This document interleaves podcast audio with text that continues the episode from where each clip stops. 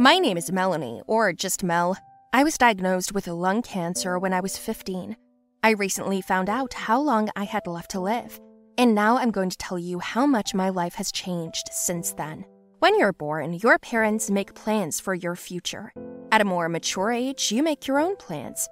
I always dreamed that I would leave my hometown and go to New York, climb to the top, have a career, and make a lot of money. I was sure I would go to a good college and get a good education.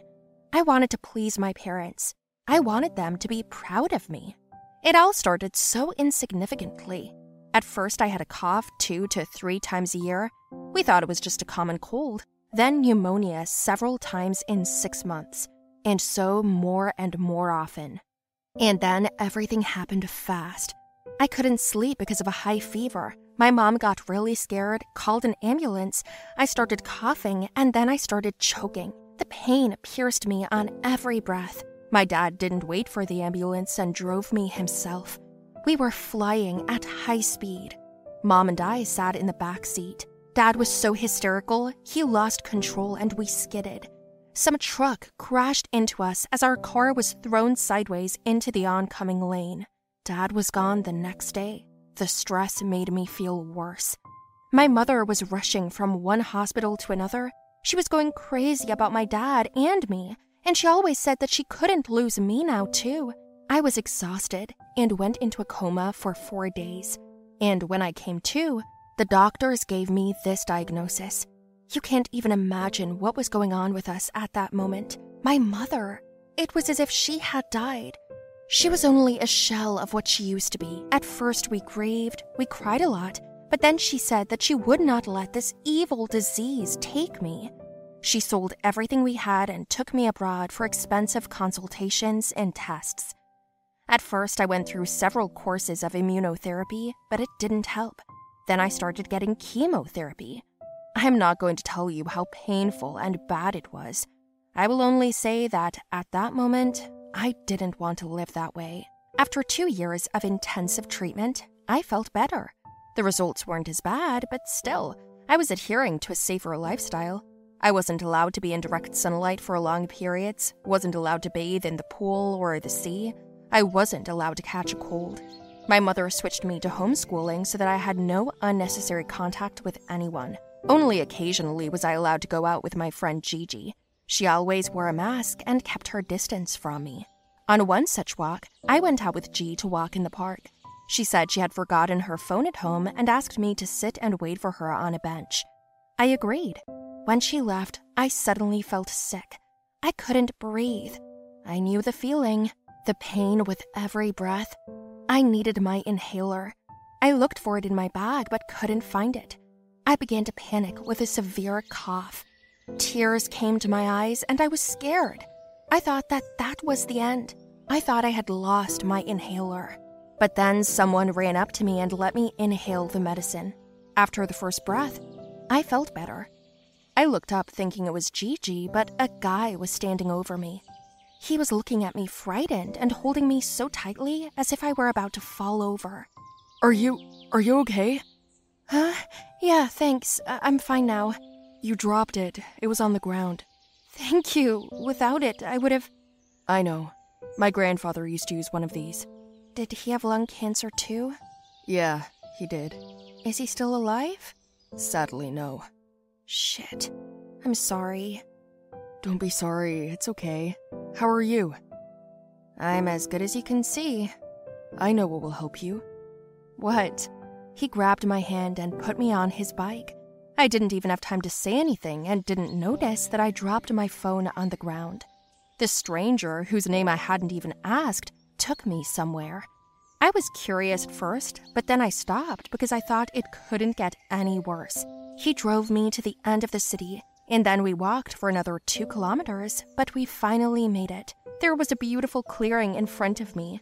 It was just grass, no flowers, no fragrant plants. Everything was beautiful.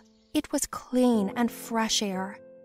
My grandfather used to sit here for hours and breathe. He said the local air helped cleanse the lungs. It is good to breathe here. What's your name? My name is Arnold. What's yours? Mel.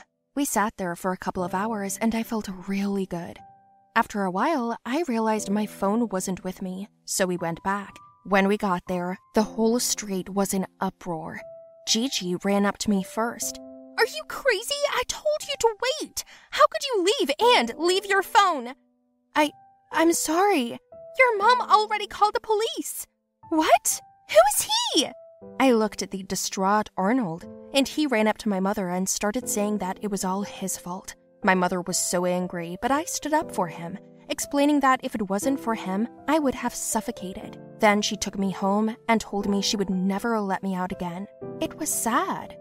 I wasn't even allowed to say goodbye to him or get his number. Arnold left, and my mother asked him never to come back. That same night, we had a fight.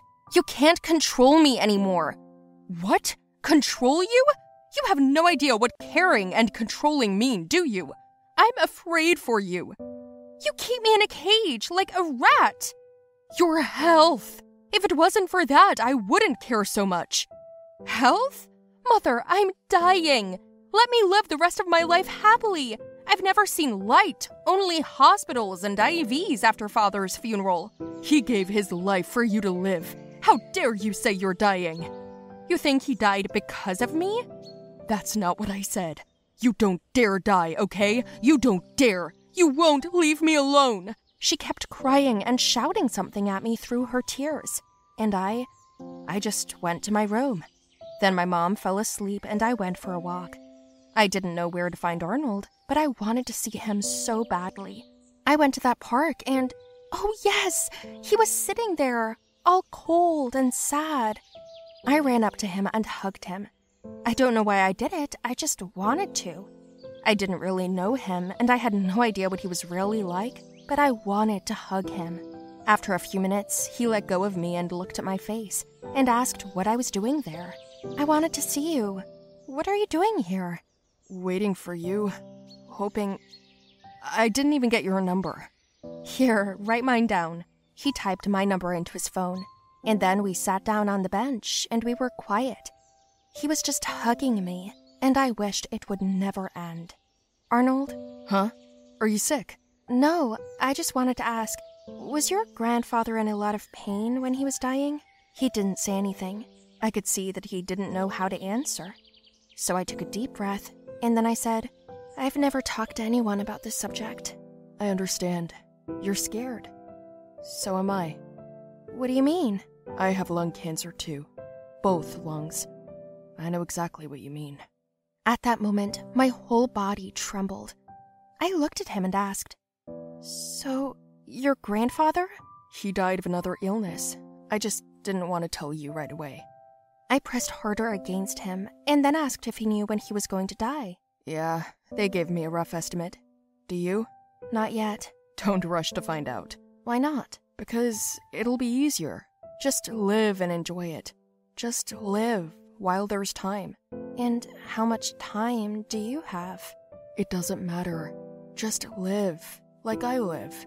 Arnold walked me home. I kissed him and we said goodbye. He hasn't called me since, and I didn't take his number. I felt sad and bad. Gigi said he probably didn't want to make me feel sorry for him, so he disappeared. I went to our park bench every day, holding my inhaler, but he was gone. On one of those days, it rained heavily. I got sick and had complications. I went to the hospital, and there I was told that the disease was progressing again. Doc? What? How much, how much longer do I. The doctor sighed. Didn't want to say, but I squeezed out of him that I had less than six months to live. At first, I denied everything, sank into myself, and then accepted it.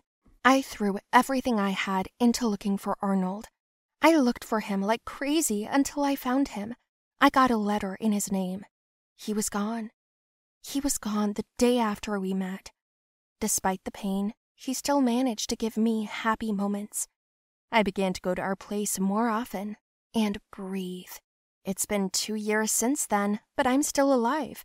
I've had another relapse, and you know, in that letter, Arnold asked me not to give up. He handed me the baton of life, and I took it. Wish me luck, guys.